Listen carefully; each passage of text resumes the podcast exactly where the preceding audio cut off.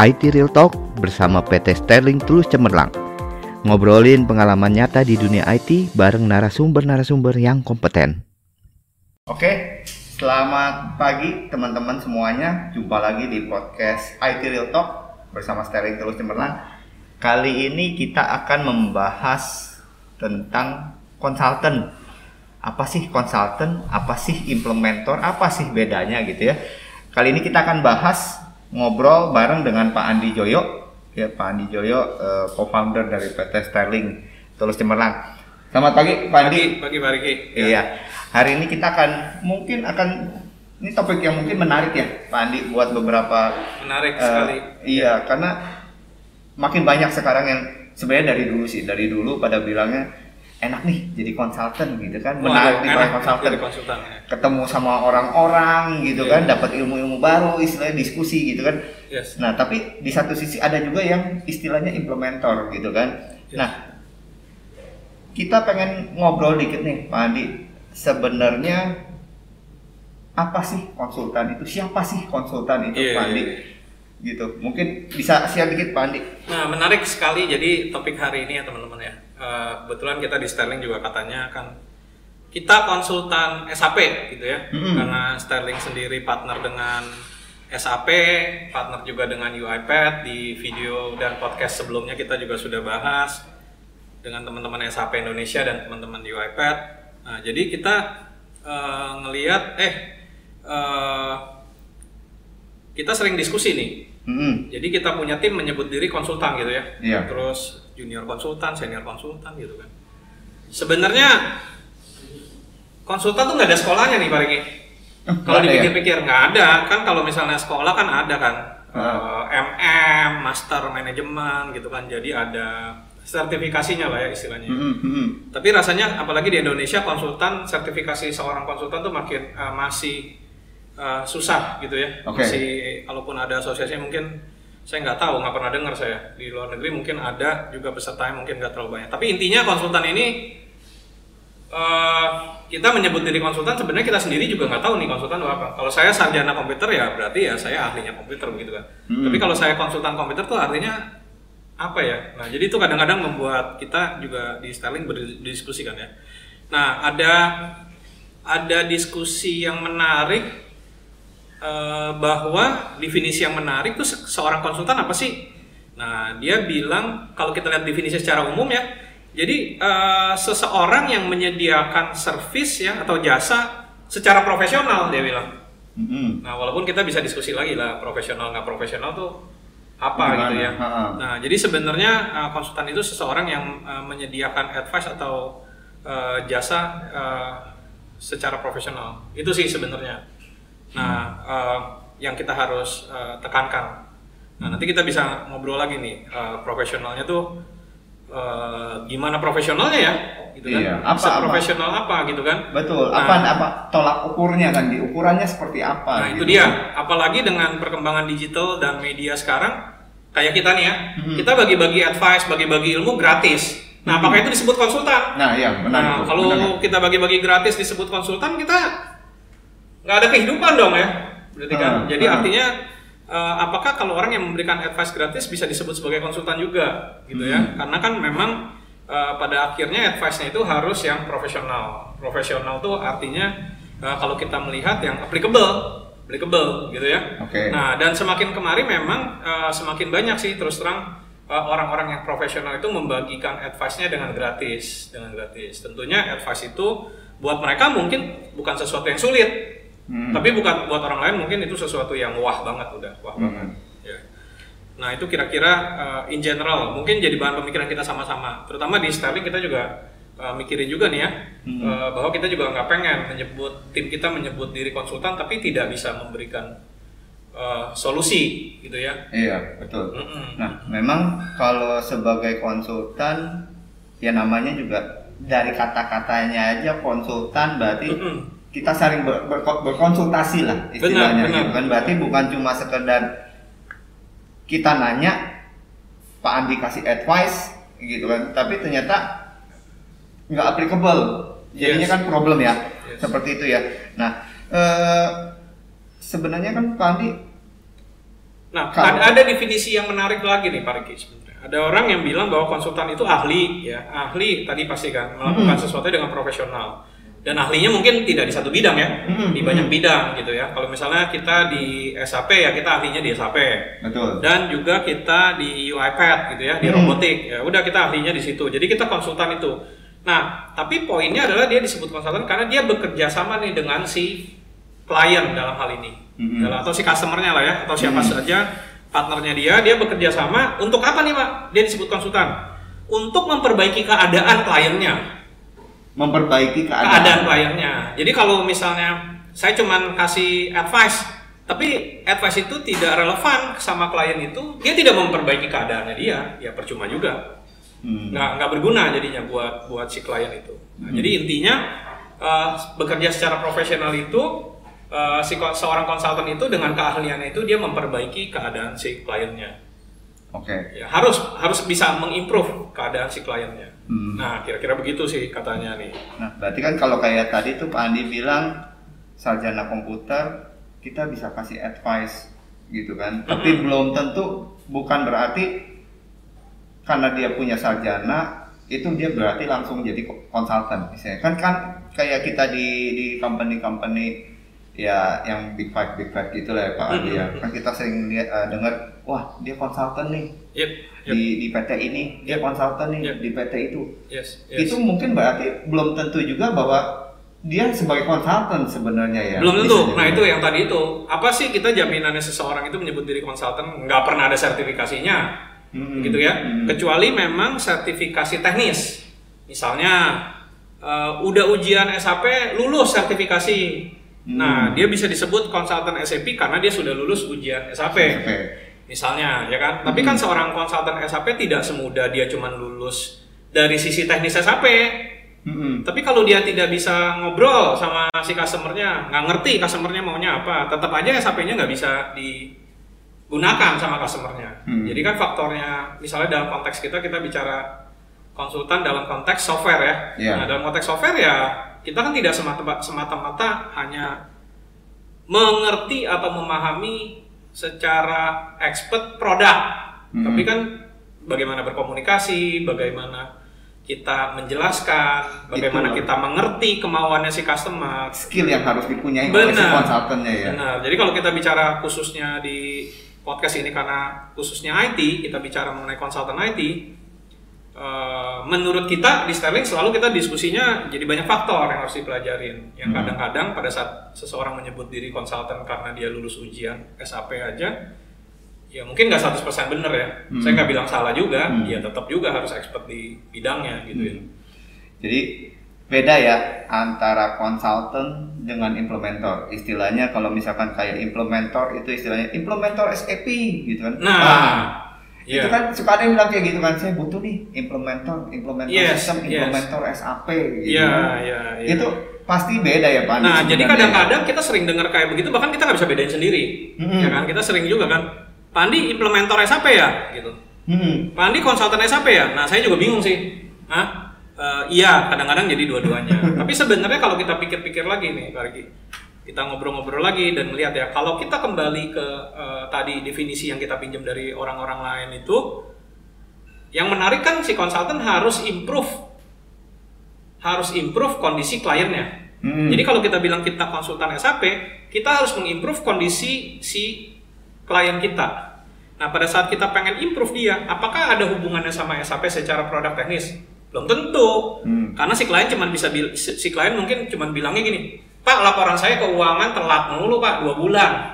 Stok saya ngacau mulu, Pak, di gudang." Dia tidak peduli dengan produk SAP-nya. Hmm. Cuman SAP-nya itu kita gunakan untuk membantu nge-solve dia punya problem. Hmm. Nah, that's jadi kalau kita kembali ke definisi itu ya berarti itu pekerjaan konsultan. Ya. Istilahnya bahkan kalau kita berpikir ekstrim bisa aja produknya yang lain, gitu ya. Hmm.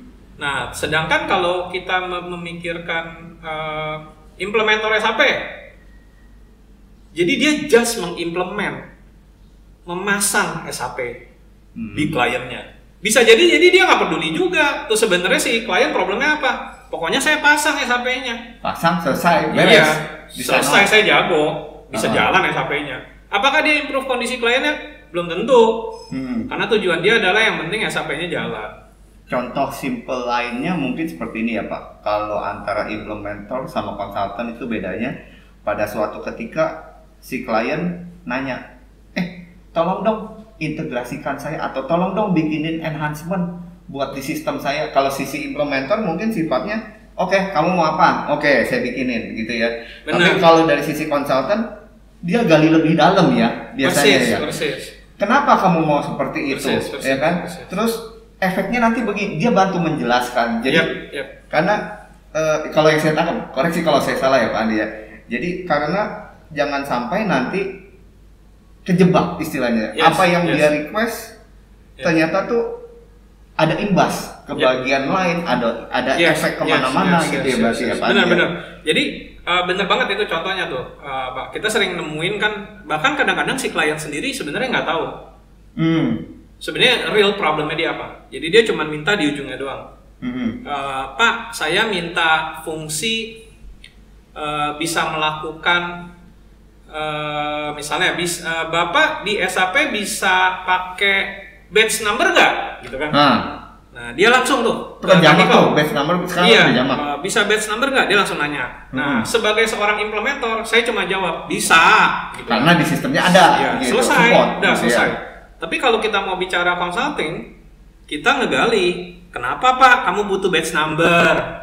Hmm. Nah, karena kita pengen tahu sebenarnya dia pain-nya apa, problem dia apa kan? Hmm. Oh, karena selama ini Pak, kalau customer komplain hasil produksinya saya nggak bisa nih eh, monitor. Flashback. Iya, sekarang kita nggak punya serial number.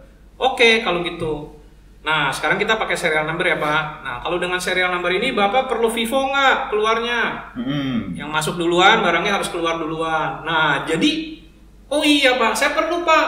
Ada nggak Pak expirednya Pak? Tanggal Mm-mm. expirednya. Betul. Nah, di situlah si konsultan itu memberikan expertise-nya, memberikan advice-nya, sehingga dia bisa mengimprove. Ah. Padahal tadinya belum tentu si klien berpikir tentang expired. Dia cuma Ah. mikirnya, ada nggak batch number? Gitu kan. Hmm, supaya traceback doang awalnya. Yes. Kalau sebagai implementer nggak salah kalau ditanya, saya butuh batch number, ada nggak batch numbernya? Ada, implement aja, sudah. Dia bahkan tidak tahu problemnya sebenarnya apa si klien. Oke, oke. Yang penting klien mau apa, saya kasih. Hmm. Ya. Sebenarnya ada contoh lain yang saya pernah dengar dari seseorang yang cukup expert, sama seperti kita di rumah bocor nih Hmm. keran air. Ya, waktu kita bocor keran air, eh, kita panggil Tukang pipa. Iya, tukang pipa. Pak, gantiin dong pak, pipanya pak. Ini kerannya bocor pak. Hmm. Udah sering nih pak, dua tiga kali udah bocor.